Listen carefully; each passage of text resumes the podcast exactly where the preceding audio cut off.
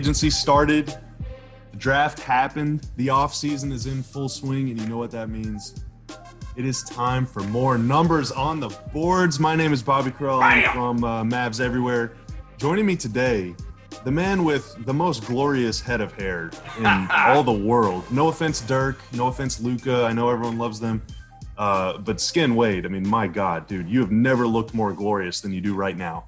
Thank you, Bobby. And, uh, you know, I'll go ahead and break some news. I am on the cover of the December issue of Mullet Times. So, Yes. yeah, it's yes. huge. Yeah, really pretty big.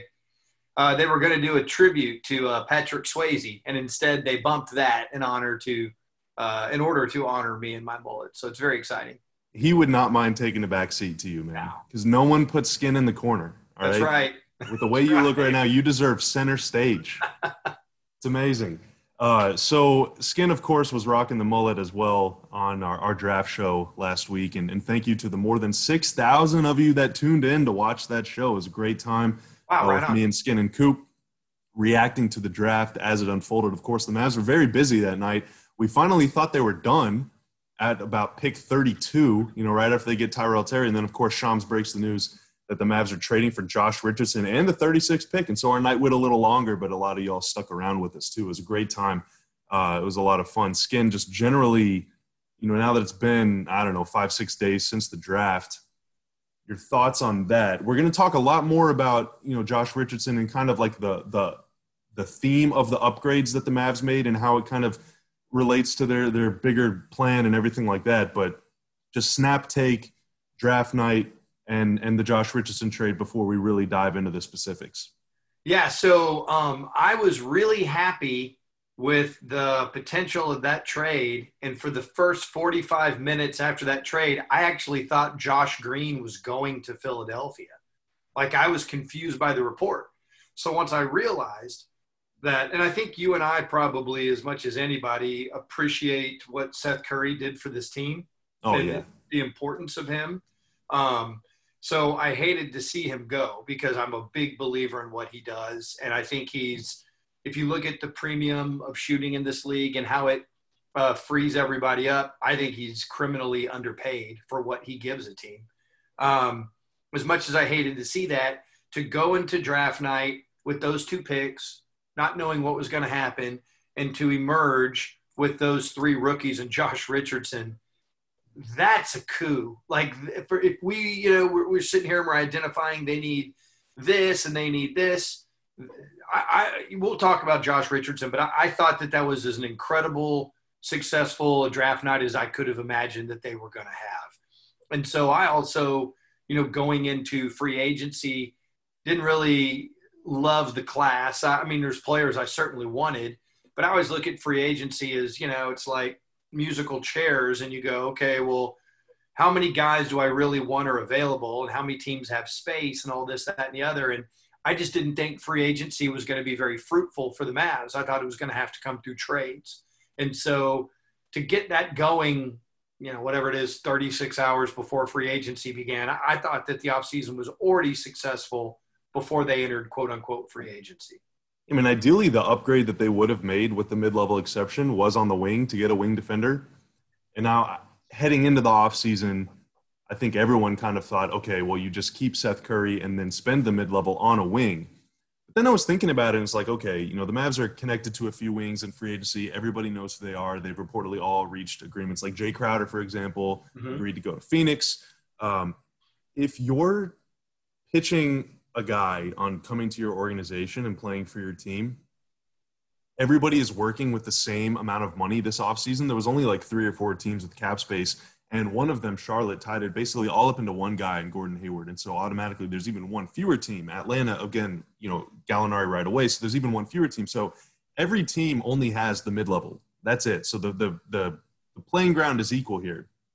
Now you'd think, okay, the Mavs have Luka and KP. They got a bunch of stars. This is a great team, so everyone's going to want to come here. But at the same time, if you already have Seth Curry and Tim Hardaway and Dorian Finney-Smith and Max Kleber, like you already have, and Luka, of course, and KP, a ton of guys who play on the wing and who play the two, three, four spots in the lineup and, and are Yep. going to get playing time and make money and stuff. If you're a free agent, you're thinking like, okay, well, why would I go there when I can go start for Phoenix? right. to go start for someone else. And so that's kind of, I, I think, the the the genius, I guess, element behind the Curry trade is yes, it sucked to give up Seth. He was their best shooter last year, and Dallas was a top 10 three point percentage team really because of Seth. He was 44%, 45% on threes. The dude was unbelievable last year. Remember that but, before the before the pandemic, he had like a four week period that was I can't remember the exact stat, but it was the highest three point percentage in NBA history over that period of time. For it was over fifty percent. It was like nuts. a month and a half. Yeah, dude, it was nuts. It, it was it, insane. It, it's very, very painful, and we talked about this on draft night. It's very, very painful for me to let go of Seth. I feel as a fan and a person that works for the team, I feel attached to not only what he does for this team on the floor, but just the dude. And I think he's got a great family, and I love his dad. I, you know, me and Harp and Followill sit next to his dad when Charlotte comes to town, and I've gotten to talk to him several times over the years, and I love him. Uh, so I, I, love everything about Team Curry. so that sucked, but then I can also be uh, analytical and remove myself from the situation and go, Josh Richardson's a great fit for what we need. Yeah, he really is, and and it gives them a defensive upgrade, which they definitely needed, and I'm going to talk about that why here in a minute. But also, uh, you know, Seth played. I don't even know what he averaged, somewhere between 20 25 minutes a game for most of the season. Um, now he did enter the starting lineup after the Dwight Powell injury. And of course, the Dwight Powell injury coincided with Luka missing a ton of games because he sprained his ankle. And so his minutes climbed quite a bit at the tail end of the year. And of course, he was playing great too. So, mm-hmm. you know, it's not like it was just an injury situation, but he gained more playing time and delivered. His numbers were fantastic, but you know, the Mavs just really needed to upgrade on the wing defensively. I mean, they just, they really, really needed to do that. Everybody saw what Kawhi did to the Mavs, and really Paul George – didn't have that good of a series against Dallas, but it wasn't like Dallas was throwing the kitchen sink at him. I mean, he was just missing shots. So yeah. they really needed guys that could make things uncomfortable on the perimeter. Dorian Finney-Smith is not capable of doing it all by himself. Maxi Kleber was good as a starter defensively. He made things tough on Kawhi, but he's not going to be starting for them this season. You know, ideally he's your third big or 4th mm-hmm. big off the bench, whatever. Um, so they had to upgrade in the starting lineup. And the only way to do that was, unfortunately, to part ways with Seth. And yeah. it's really interesting, too, that that trade with Philly, first off, the Mavs got a pick out of it, which is amazing. But secondly, that was the first time they've ever made a player for player trade with Daryl Morey, which is really interesting to me. And, and Seth answers Philly's needs just like Richardson fills the Mavs, but also Seth Curry is like the perfect Daryl Morey player too. Yeah. So it's just it's really interesting that that Philly targeted him, and then also got Dakota Mathias, who spent last training camp with the Mavs, played for the Legends last season. So clearly, Morey and you know Donnie Nelson, Mark Cuban, whatever, they're all interested in the same players. Yeah. You know, so so that was kind of interesting too. I, I think you know if you look at and and this will you can you're our quarterback here, Bobby. So if you want to use this as a segue to talk about Josh Richardson, cool. If you want to go somewhere else, but if you look at Philadelphia's situation, their team fell apart when they lost JJ Redick. And losing JJ Redick also had a poor impact on what Josh Richardson was supposed to be for them. And so, you know, Seth Curry is sort of a JJ Redick style player. Um, they're, you know, at least of the same ilk. And that just him checking into a game will open things up for Philly tremendously because uh, with Josh Richardson, he's a guy that's a good open spot up shooter, which we've talked about a bunch and how that'll benefit Luka. But he's also a great slasher cutter style player, a la what Josh Howard used to be here or what Shawn Marion used to be here. That's a part of his game. And their floor in Philly was so congested and ugly with like, I don't have to cover Ben Simmons if he doesn't have the ball. And and then so Embiid's on the block and there's Ben Simmons, and he can't. So where's Josh uh, Richardson supposed to cut to? Where's his open shot coming from? And so those things that really allow him to flourish, they were minimized in Philly. Philly ended up being a really bad fit for him. And you know, just think about what we talked about going into last season and everything that we talked about during the season. This floor in Dallas this is a ballroom for people to dance on. I mean, it is spacious and lovely. And if you can cut or you can shoot, you will greatly flourish here. So and he can, he can handle the ball too.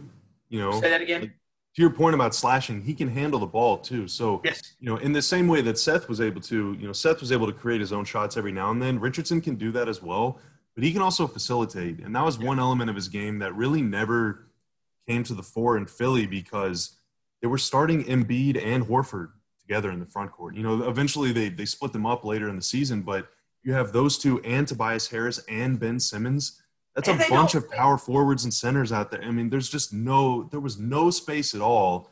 And every second that Ben's, and I love Ben Simmons, he's a great player, but every second that he doesn't have the ball or that Embiid doesn't have the ball, there is somebody on the perimeter that you don't have to guard, you know? Yeah. And so you were almost always playing four on five. And that's yeah. just not, that's not suitable for a guy like Richardson who wants to get into those spaces and who can shoot a little bit because and, he's just never going to find room. Yeah, and he can handle in the pick and roll, and and they don't even run a bunch of pick and roll stuff in Philly. It's not really their bread and butter. So you're you're taking. Go ahead. Not then, but it will be now. It will be now, right? It will be now. But you know, uh, not to digress. I know we need to talk about our team. To me, if I'm running a team and I have Ben Simmons, he is my starting center, and he's bringing the ball up. And if I'm doing anything else, I am totally wasting his abilities. And so Embiid and Ben Simmons are not going to work together. They're just not. Not to the not to their full potential, I should say. Obviously, great players will figure things out, but you're not. That's a bad fit. And to me, it's like putting Westbrook with James Harden. That's a bad fit for great players. So I would be surprised if either Embiid or Ben Simmons doesn't go at some point because they both have incredible value incredible value. We'll see what happens there. But I, I think it was important to talk about that Philly situation first because it kind of contextualizes why, really across the board, Richardson's numbers dipped last year from where they were in 2018 19 whenever he played in Miami. And now remember, Miami kind of overhauled its roster a little bit heading into this season. I mean, they, Duncan Robinson was around, but he wasn't really playing. They didn't have Tyler Herro, They didn't have Jimmy Butler, obviously, and so they were a totally different team yeah. uh, last year. And, and, Josh Richardson was kind of their Jimmy Butler, really. Yep. He was like an off guard who could handle, you know, kind of complement Dragic, and he ran a lot of pick and roll as the ball handler. And a lot of the times he was partnering up with like Hassan Whiteside, who's a pure rim runner, or Kelly Olynyk, who could pick and pop, or Bam Adebayo, who can do a little bit of both. And he was excellent. So Synergy does they, they do basically points per possession created out of the pick and roll and his passes were they led to like excellent offensive efficiency. He could find shooters, he could find rollers. Last season in Philly, his pick and roll passing was very very bad. He ranked in the eighth percentile in mm. points per possession created when passing to a roller. But again, look at Philly's roster last year. He was partnering with Al Horford, who had probably the worst year of his career. Joel Embiid, who couldn't really roll because they had Simmons and Horford. And Embiid popping, you don't really want him to pop. He's not that good of a shooter. And so it's just there was there was no space, there was no flow to that offense. But two years ago, Richardson averaged four assists per game. Now I know playing with Luka, Luka is going to have the ball all the time, but he can't have the ball like literally for all 24 seconds. And the Mavs want their guys to at least be able to catch it and attack. But Richardson can do more than that. And so he could play with the second unit a little bit. Maybe he plays with the starting line. Maybe Luka goes out and Richardson handles it while Luka's out of the game. But but he can share and shoulder some of that playmaking burden, which is really important because even though they have Brunson and they they brought back Trey Burke and who knows about JJ, it's never a bad thing to have guys who can pass, dribble, and shoot. And yeah. Richardson do all of those things. And so I would expect not only his three point shooting to improve, but also his playmaking. And that's why I think he's just a he's a really really solid fit. Even at the cost of Seth, I think he's a really good fit with Luka in this system. Yeah, no, those are all excellent points, Bobby. And I think, you know, to contextualize this even further for something super tangible that Mav fans have already seen with their eyes, go back to a year ago and just ask your average Mav fan what they thought about Tim Hardaway Jr. and now ask them what they think about Tim Hardaway Jr. playing alongside Luka. It's like all of this stuff is, you know, it, it, it all takes the context you know, and I remember when we acquired Monta Ellis and the way people were like, oh, this guy's a trash player and blah, blah, blah. And I'm like, all right, let's see Monta Ellis coming off a Dirk screen and see what you think. And then go back is that first year, like three months into the season, there was like six national articles about the quote unquote rebirth of Monta Ellis and this new discovery and all that. And it's like, look, man, you put any good player alongside Dirk and they have a chance to be a great player. You put any good player alongside Luka and he has a chance to be a great player. All that stuff matters. I love Khris Middleton. I really love Khris Middleton playing next to Giannis. Like all these things matter. And so, you know, the, those what you were saying about what Josh Richardson has done in the past, that gives people a peek into what he can be here in this situation because that's what we care about. And Miami, in many ways, they don't do really anything the same way the Mavs do offensively. But Miami is a really good example, too, of a team where basically every player who ever goes there has the best years of their career. You know, there's just something about Spoelstra and their culture and everything. Well, the Mavs are, are the same way. You know, they yeah. go about it different ways. They run different offense. They have a different kind of like cultural ethos. But players that come here generally have some of the best seasons of their career, just the same way as it is in Miami. So I, I would look for Richardson to be really good, and that kind of leads to um, the not really like a log jam, but now the Mav, the Mavs have a lot of wings. They have a luxury of having a lot of wings, but they also have, um, you know, shown a preference toward playing Porzingis at the four in the past whenever Powell was healthy. Now, yeah. of course, you know, at the beginning of last season, Powell wasn't even playing. He didn't play until the fourth or fifth game of the year. Um, but Porzingis was four. Once he came back, Porzingis was the four, Powell was the five. But now I wonder, with Hardaway back and with Finney Smith still in the fold, and with Richardson here, you know, you can start Finney Smith and Richardson and have two plus wing defenders in your starting lineup, which is really, really good. Yeah. And then you can kind of hide Hardaway and hide Doncic on the the other guys. Richardson can guard ones. He's shown he can do that. Finney Smith can guard some guards too. And so you can really kind of mix and match defensively if they want to start all four of those guys with Porzingis at the five, or you know they could go to something like Doncic, Hardaway, Richardson, Porzingis, Powell if they want to bring in Powell, or they could even bring Hardaway off the bench if they want to try that again, and just go defense in the starting lineup with Doncic, Richardson, Finney Smith, Porzingis, Powell. I don't really like that as much. I, I like Tim shooting in the starting lineup, and I think he plays better as a starter. And I also think some of it is matchup dependent too. And, and Rick Carlisle is like a world class tinkerer with lineups, and so he'll figure out what's best. But as things stand now, assuming no you know crazy moves, what do you think their best five man combination to start games or close games or however you want to view it? Where where's your head at on that? It's Luka, it's Richardson, it's Hardaway Jr., it's Finney Smith, and it's KP and you switch everything outside. I mean, your smallest guy is is Hardaway Jr. and Richardson are similar sizes. Richardson, I think, is maybe I don't know what he's listed that weight wise, but he's a little thicker. Um, but uh, I the thing about Luka defensively is he's very intuitive. Um, and you know, I think about guys like one of one of uh, you know, no one ever said, "Man, Chris Mullin's a great defensive player," but man, was he smart and you know he knew uh, it, this guy was a much bigger player, but uh, uh, Derrick McKey used to be a really he wasn't like a great move your feet guy, but he was really smart about what was going to happen and getting in passing lanes and things like that. And so he became a really valuable defensive player. He was looked at as a glue guy slash defensive player. I think Luka has that ability, and I think he showed for possessions uh, during the playoffs that he can really go compete defensively when he wants to, when he when he needs to. Um, and so, and Hardaway Jr., you know, to me, a lot of his, I think sometimes when his shot's not dropping or something, has a tendency to kind of fade. But when they keep him dialed in, he competes too. And so I think that lineup is very flexible offensively and defensively. So to me, without knowing what the other team is rolling out there, I like that five quite a bit. And that makes your bench unit, and this is all based on your reports. Again, more things could change, but Brunson, Burke, probably your first two guards off the bench. I think they can play together, honestly, yeah. um, without giving up too much. Uh, Maxi Powell as the big guys with Boban and Willie Cauley Stein, who uh, reportedly agreed to terms with the Mavs as well. You're going to need big man depth because you know, Porzingis, his situation at the beginning of the year and also with back to backs. I don't know what Dwight Powell's situation is going to be like on back to backs, but wouldn't surprise me if there's some caution there yeah. some nights. And so you're going to need all the big man depth you can get. And um, You know, so that's kind of it there. And then the wings off the bench, Josh Green. Um, you know, I, I don't know how much he'll play this year, to be honest, but uh, he'll be in the fold, and then James Johnson as well too. And so they they have quite a bit of depth there. I think if you start all three wings, you're not bringing as many wings off the bench, but Luke is kind of a wing too. So you're really starting four wings and Porzingis, and you can mix and match from there. But I like that second unit, and I also like the the freedom and the flexibility to say, okay, well, let's say maybe Hardaway's having an off night. All right, we can just roll more with Powell you know, as long as it, we're not giving up anything on the on the defensive end, you know, with, with right. going bigger.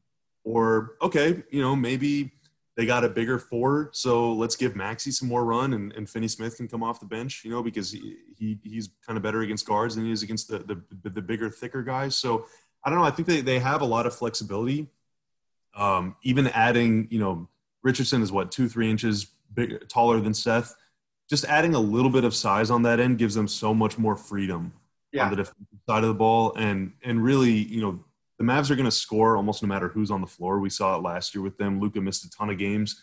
KP missed a ton of games. They were still the number one offense of all time in terms of right. efficiency. So their system is such that they will score points no matter what. For them, it's all about defense. So getting more defensive versatility, more guys who can defend, more guys who can switch, more guys who can guard guards.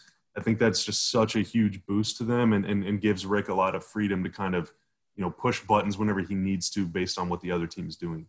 Yeah, no, uh, I agree with all that. You know, we're also we're talking about you know ideal lineups, but there's always um, there's always this idea of what is the other team doing, and you know when you mention Curry, it's just like these teams that are just they don't roll out any small guys, or if they do, it's very rarely.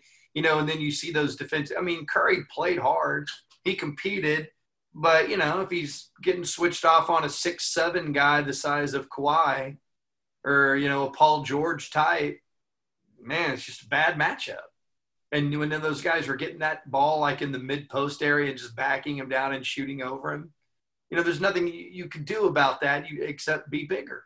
And so that's that's the idea of not only the abilities that Josh Richardson has and the things that he does, but just the mere size component of it. Yeah, it's it's very important, and and he has the size to defend bigger guys, but also the quicks to defend smaller guys too, and that's the most important thing because, you know, the, the list of guys who can defend Damian Lillard, I'll be real with you, is like non-existent. Yeah. But Damian Lillard just torches the Mavs every single time they play. Every single time. Yeah. Guys like Kemba Walker always have really good games against the Mavs because they just have not – been able to find over the years. Part of it is scheme. I mean, they're going to drop KP back. And so if you can pull up off the dribble from 25 feet, then you're going to score 40 against Dallas. But those guys, especially Dame last year, I mean, my God, in that game where he put 50 on Dallas or whatever it was, how many times was he just able to get to the basket and lay it in with like no resistance? Yeah. I'm not picking on Seth, but a lot of the times, you know, with the lineup the Mavs were playing at the end of the year, Seth was the guy that was defending him or Tim Hardaway was the guy who was defending him. And those guys are kind of, you know, your league average defenders. They're just sort of, they're just, they're guys who play defense. But Richardson is a plus guy. He's an above average defender. And so if putting Richardson on Dame Lillard or Kemba Walker or Kyrie Irving when they play the, or, you know, whoever, James Harden, switch off with Finney. I mean, you know, you're going to have to defend a lot of these guys. Jamal Murray, like conference finalist, uh, uh, Nuggets, it's important to have a lot of guys who can slow them down. If putting those guys on Lillard means instead of scoring 40, he scores 33, mm-hmm. that is worth it. Like Absolutely. every point you can save matters because you're still, like we said, you're still going to score a bunch of them on the other end of the floor. Yeah. No, I think those are all good points. And in fairness to Seth and Tim Hardaway Jr., they're listening to this podcast going, Bobby, did you not see what Dame did to everybody? Come on, man. That's why I said no one can defend him. Right, no right, right. No, no, no. I get, I get it. The whole idea is with incredible players, and the same thing with Luka. This is why we talked about we we thought that the Clippers were a bad matchup, is all the different people they could throw at Luka to make it difficult on him. Because that's all we're talking about is degrees of difficulty.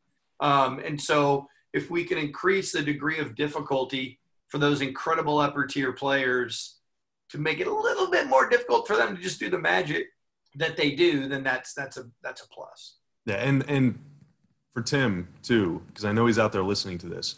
Big huge. We're all going to see like it's one thing if you're just if you're just like a fine defender, if you're always defending the second best player on the other team, Mhm. but now he'll be able to defend the third best player. Right. And we'll That's see how much better Tim is defensively because he's going to be guarding a, the third best guy, Yeah. you know? And so he's not going to be put in situations where he's going to have to guard Damian Lillard or CJ McCollum for 36 minutes in a game. He can guard, I don't, I don't know who that person would be, I guess Melo or Derrick Jones. I mean, like the, a guy further down the depth chart. Yeah. All of a sudden, we don't even think of Tim as like a as a weakness on defense or anything because he's a strength. He's definitely good enough to defend the third best player. Absolutely. But the second best player is just tough ask. Yeah, he he. You know the thing about him when you watch him, and I didn't really know this until he got here, and he exhibited it when he first got here before the injury shut him down. But he competes. You know that's the thing. Do you have the physical tools to do it? I would argue yes. He's a premier athlete at six five and two hundred pounds or whatever he is. And does that person compete? Do they take pride in going at someone? And he does. He absolutely does. So you know, I, I, I don't look at him as, oh my God, what a disaster. Tim Hardaway Jr. is on defense. I don't look at it that way. Um, and I think your point is, as it go, if, if less is required of him individually defensively, the more he'll look better defensively. And the more you could flourish on offense because getting scored on, whether it's the NBA or a pickup game at the YMCA, getting scored on frustrates you. And Yeah. if you're going up against a guy who averages 30 a game, you're going to get scored on a lot. And so it's going to get in your head. And so, you know, just being able to breathe a little easier on defense, free him up a little more on offense. We'll see what happens. I, I we always view that like the opposite way. Like if they, you know, we want to give them a break on defense so that they can do more on offense. We say that about guys who like handle the ball, like guys like Luka. Mhm. But I think it helps shooters too. Like Harrison Barnes, whenever he was here, he would always talk about playing the four. I don't mind it, but it's kind of tough because if I'm guarding Zach Randolph, it really saps my legs on my jump Right. shot. Right. Hardaway only takes jump shots. So he's not having to fight around 100 screens a game. Probably going to make him a little better offensively. And he was already amazing last year in that regard. So, um, okay. I want to I want to talk about defense for a little bit, and I did some I did some stat stuff. Skin, All right. so buckle up. Put on your glasses. You already got them. I got my contacts in. Bust out your calculators and your spreadsheet. It's time to dig into the numbers. So, okay, the Mavs last year, they were the number one offense in the NBA in terms of offensive efficiency. I sounded kind of drunk when I said that, but it's because I was drunk off their stats. They were amazing on offense. Top 10 three point shooting team. Luka, uh, you know, he averaged a million points a game. They were the number one offense of all time. If they had scored 2.5 points fewer per 100 possessions, two and a half points less per 100 possessions, they still would have been number one. That's how much better they were than anybody else. So the difference Wow. between them and second was like the difference between second and like 11th. They were miles ahead of everyone else. But they were 18th on defense. So I'm going to remove Portland from this conversation. They made the playoffs, but they did it via the play-in tournament. They were the number nine seed. 15 of the top 16 teams in defensive rating skin made the playoffs. Dallas was the lowest rated defensive team to make the playoffs. They were the lowest rated defensive team to finish with a winning record. They were basically the worst playoff defense last season. And of course, they had to go up against Kawhi Leonard in the first round, and we all know what happened. You have to be good on defense. What is their goal? Their goal is to win the championship. So this is the defensive rating of your past 10 champions. Lakers third, Raptors fifth, Warriors 11th, Warriors second, Cavs 10th, Warriors first, Spurs fourth, Heat ninth, Heat fourth, Mavs eighth. The Warriors, which was 2018, became just the second defense to win the championship ranked outside the top 10 in defensive rating of the millennium. So, like, pretty much if you're not a top 10 defense, you stand no chance in the playoffs because it's all about getting stops. And now the average defensive rating, the average offensive rating of your champion is much lower. Like the Lakers, for example, they were 11th in offense this season. I mean, they they did not shoot the ball well. They were a bottom 10 three point shooting team, but they can get stops, they get timely buckets, they win games. Okay, Dallas, like I said, they were 2.5 points better than everybody else on offense. If they would have been 2.5 points better on defense, they would have jumped from 18th to 9th. Wow. So if you're gonna if you're gonna pull some points from offense and reallocate them from defense, like if you just have the magical powers to be able to do that, it's worth it. And this is why. Skin last year, when Dallas scored fewer than 110 points in a game. So 110, pretty good game. When they had a worse night than that, they were 7 and 19 oh. if they didn't score 110 points. That's Uh-oh. really, really, really bad. Some of their competitors in the West, the Lakers, won. Uh, they went 12 and 14. They played the same number of games as the Mavs, but they won five more. The Clippers were 12 and 13. The Nuggets were 17 and 20. All of these teams are great. They're all losing more often than they're winning whenever they have a bad offensive night, but they're much closer to 500. Seven and 19 is like you're gonna get like the number one pick. yeah, that's a bad team. Yeah, if the Mavs would have had the Lakers record in those games, so they win five more games, they would have been the third seed in the West. Okay, they would have been third place. They would have finished ahead of Denver. Dallas last season, when they allowed fewer than 115 points, we're not asking much, just 115. when they allowed fewer than that, they were 33 and 14 skin. they won 56 games. That's the pace that they were at. When they just allowed fewer than 115, like the threshold, the threshold is so low. Like I'm not, I'm not even playing. They just right. have to be just average. So like that, that translates roughly to when they allowed fewer than 110 points per 100 possessions, which was league average, Houston was 109.8 and they ranked 15th. So when the Mavs were just better than average on defense, they were 22 and 8. That's almost a 60 win pace.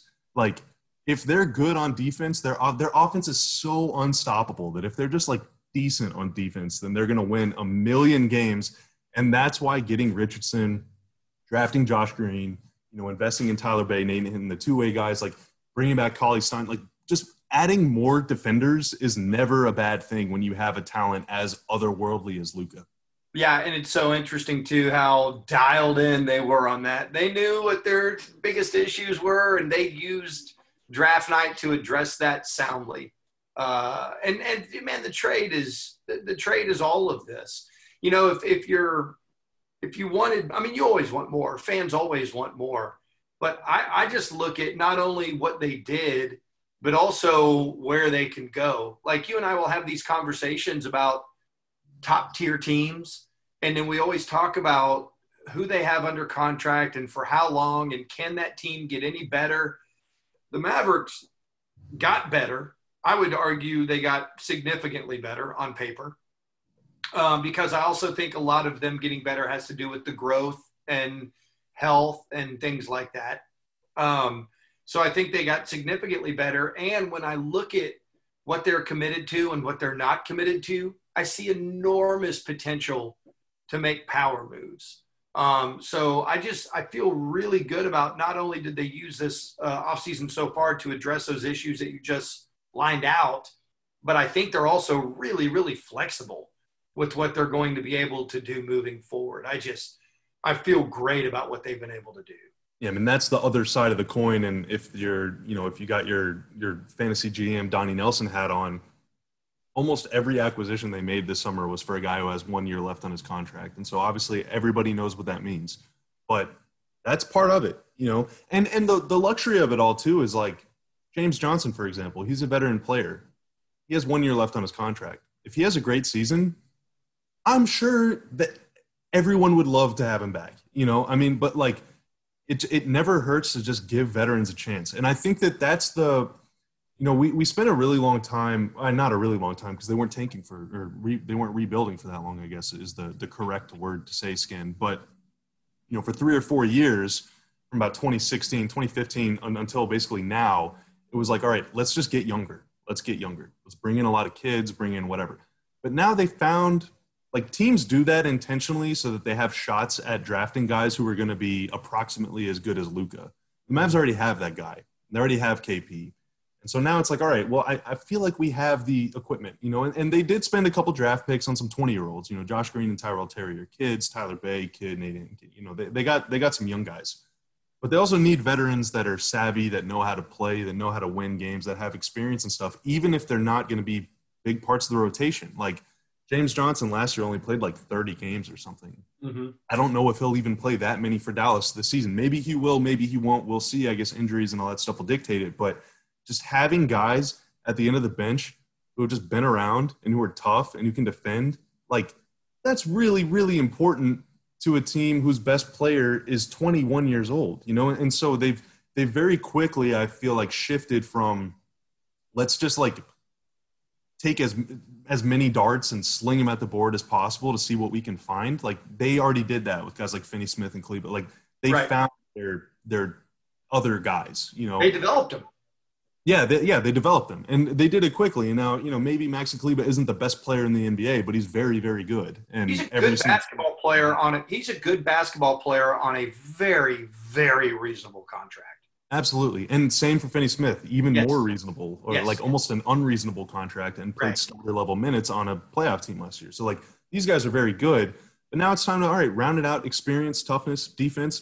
I mean, they kind of followed the trajectory of what you'd expect from a team that's trying to win at a high level. They've just done it very faster than a lot of rebuilding teams have before. You know, because ordinarily it takes so many chances in the lottery to find a guy who's as good as Luka like, He's, look at, I know this is the classic case, but to bring it full circle, look at Philly. They spent a bajillion top 10 picks on guys. Now, they did a great job of finding end of the roster guys. They found Robert Covington, mm-hmm. right? They found Jerami Grant.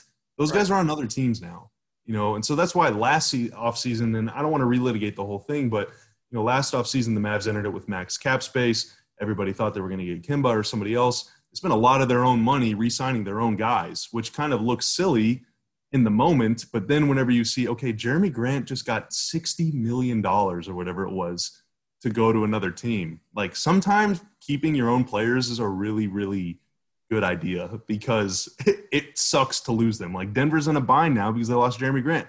Philly has never been able to find a guy who can give them what Jerami Grant did. So it's just I, I, don't know. Keeping those guys is really important. But now, now they're just in the roundout period, and of course, next offseason they're going to have max cap space again, and so the the adventure continues. But I feel like this has been a it's it's been very wise stuff from them, even if it's not the flashiest thing. Like the Josh Green pick on draft night, I said that there's nothing sexy about it, but they like the player and he fills a need. Like yeah. every single move that they've made, really in the last year, two years, none of them have like moved my needle outside of the KP trade, obviously but they're all just like, yeah, it's a, it's a good move. Makes sense. Yeah, you know, your point about signing your own guys, you know, when you sign your own guys, you're signing someone that you know. You know who they are, you know what they can do. Uh, and I'll give you an example. Everyone, or a lot of people in the organization were very bullish on what Delon Wright could do here. And he got here and he couldn't do what they wanted him to do. They didn't have Delon Wright. I'm not saying anything bad about Delon Wright. Uh, you know, he, when somebody is over there, you can look at them and evaluate them, but they're not here with you. And so you don't know if it's the right fit or not. And Delon Wright might go, you know, and, and really flourish and live up to that contract, but he wasn't living up to that contract here for whatever reason that it was. They identified that, they went and got that, it didn't work out. But they knew what they were going to do with Dorian Finney Smith and Maxi Kleber.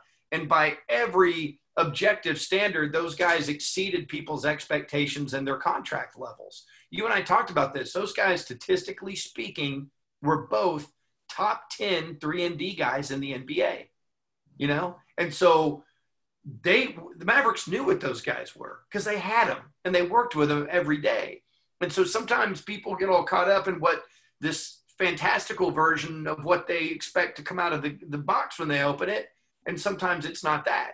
But if you keep what you know and to do it at the on the contracts they did, same thing with Seth. Seth had been here. They knew what they were going to get with Seth and they got it. And that's why it sucks that they've traded him. But we love what they got in return. So uh, I, you know, I'm saying all that to say that I always base you know, what a team did and didn't do and what their long term prospects are. And this is why I never remember, like when we would talk about the Mavs at the end of games, uh, crunch time this year, why I was never worried about it. Because if you're worried about that, then you're telling me that you don't think Luka Doncic and Kristaps Porzingis can figure out how to win games. And I'm just not in that camp. I'm just not a person. Yeah, those guys can't get it done. I'm actually the opposite. I'm like, those guys will get it done because I watched Nash and Finley and Dirk try to figure out how to get it done. And guess what, everyone? They were pretty effing good. Uh, a couple of some time though, like you said. I mean, it, and, and so, so I don't, I don't look at this and, and in the moment go, oh my God, we've now lost four or five at crunch. Blow it up or sign that guy. Like, what are we going to do? Well, let the thing develop. And, and so I look at what you have, what you know you have, and then what room do you have to get better? And man, they still have enormous room, both uh, with future cap space or re-signing guys that they know that they want and want to keep, or trade possibilities, as well as uh, MVP. He's the he is not you and I saying this. He is Vegas's odds-on favorite to be the MVP this year at the age of 22. Everybody okay with that? Do we feel good about that? So don't get caught up in what you didn't get. Look at the whole thing and where it can go. And that's how you properly evaluate any team in any sport. That moves my needle. Word. The odds-on favorite to win the MVP. That is gonna. That's that moves my sports needle very much, Skin. Very, very much.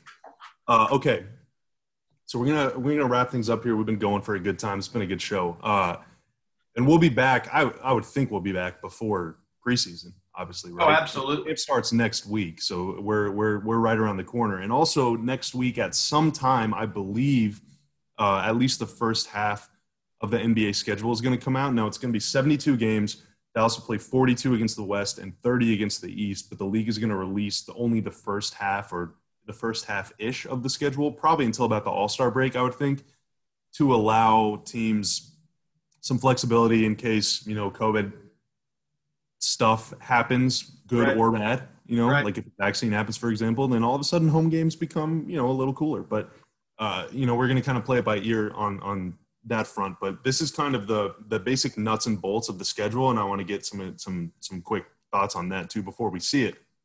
So the Mavs will play like I said, 42 against the West, 30 against the East. So you're going to play each team once at home, once on the road, just like always. You're going to play each West team three times, even the teams within your division. I guess divisions don't really matter anymore, but you're going to play them all three times. So Dallas will play the Pacific Division. So that's Warriors, Lakers, Clippers, Suns, and Kings twice at home and once on the road. And so potentially only one trip to LA for the Mavs this season, which I'm sure the players are not happy about, but that's great if you're a Mavs fan. Uh, and then also the Spurs and Pelicans two times at home and once on the road. They will play the Rockets and the Grizzlies once at home and twice on the road, as well as the Northwest Division, which means they'll have to go two times to Denver and Utah and Portland, which are all very, very tough places to play. However, with fans may or may not being there, maybe that changes things a little bit. They'll also go to Minnesota and OKC twice as well. And so um, kind of an interesting thing. Like I can talk myself into only having to play the Pacific teams on the road once each. I can talk myself into being that being awesome, but having to go to the mountains twice and having, I mean, Utah's in the mountains too, so having to go to the mountains four times and to Portland twice, that kind of sucks. So I guess I mean every team plays the same schedule approximately, but uh, I, I don't know. What do you, what do you what do you think about that whole that whole shebang? It's interesting to me the which I think is good the preponderance of still working in the East Coast team or the Eastern Conference teams the way that they did. I guess I thought there would be more of a I don't know pinching of that schedule than pinching of the and so I, I like that.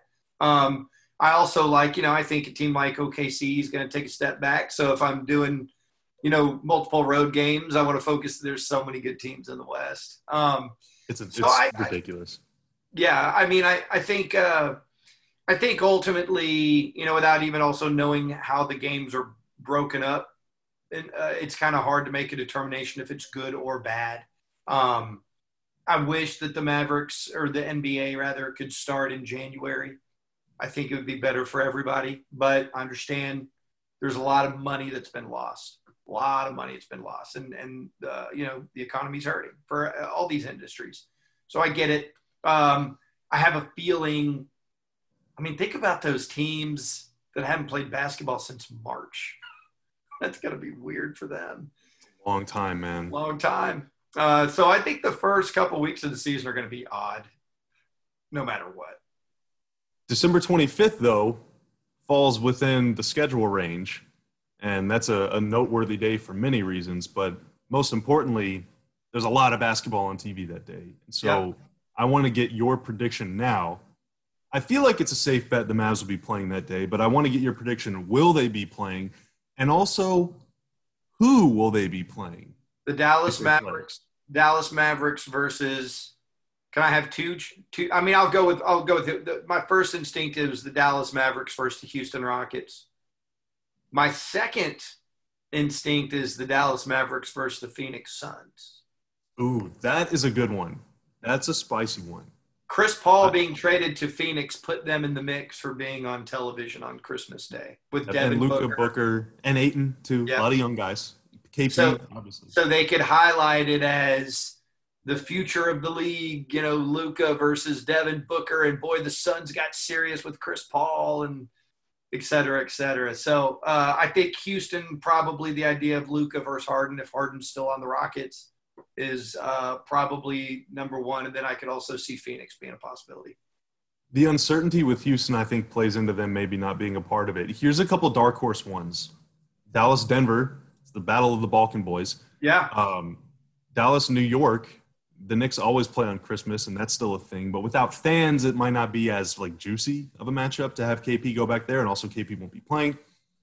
And then the the darkest of horses skin, Dallas, Milwaukee.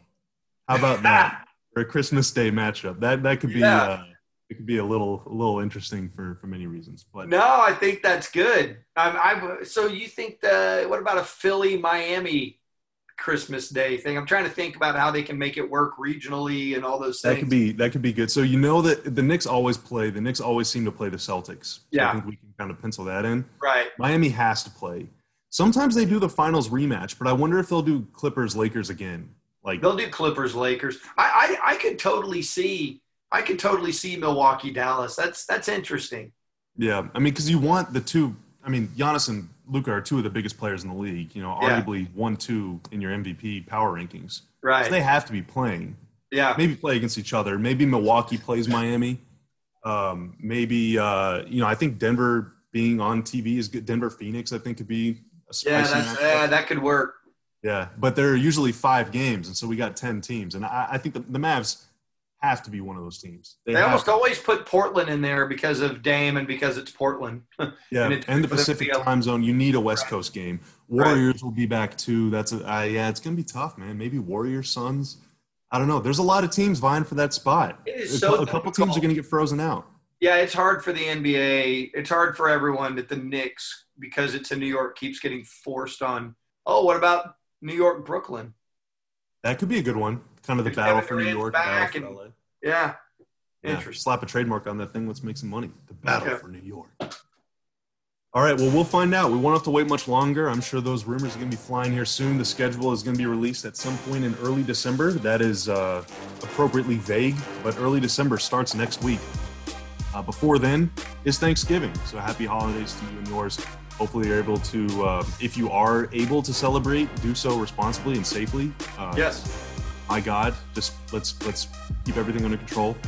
If you are spending thanksgiving maybe by yourself or not around your family as you normally would then i still hope you enjoy the holiday uh, hopefully you can enjoy some football or, or, just you know spend some time with the people in your life in, in some way maybe digitally or, or something. Technology is amazing. Skin and i are talking face to face right now on the internet. It's, it's a beautiful thing.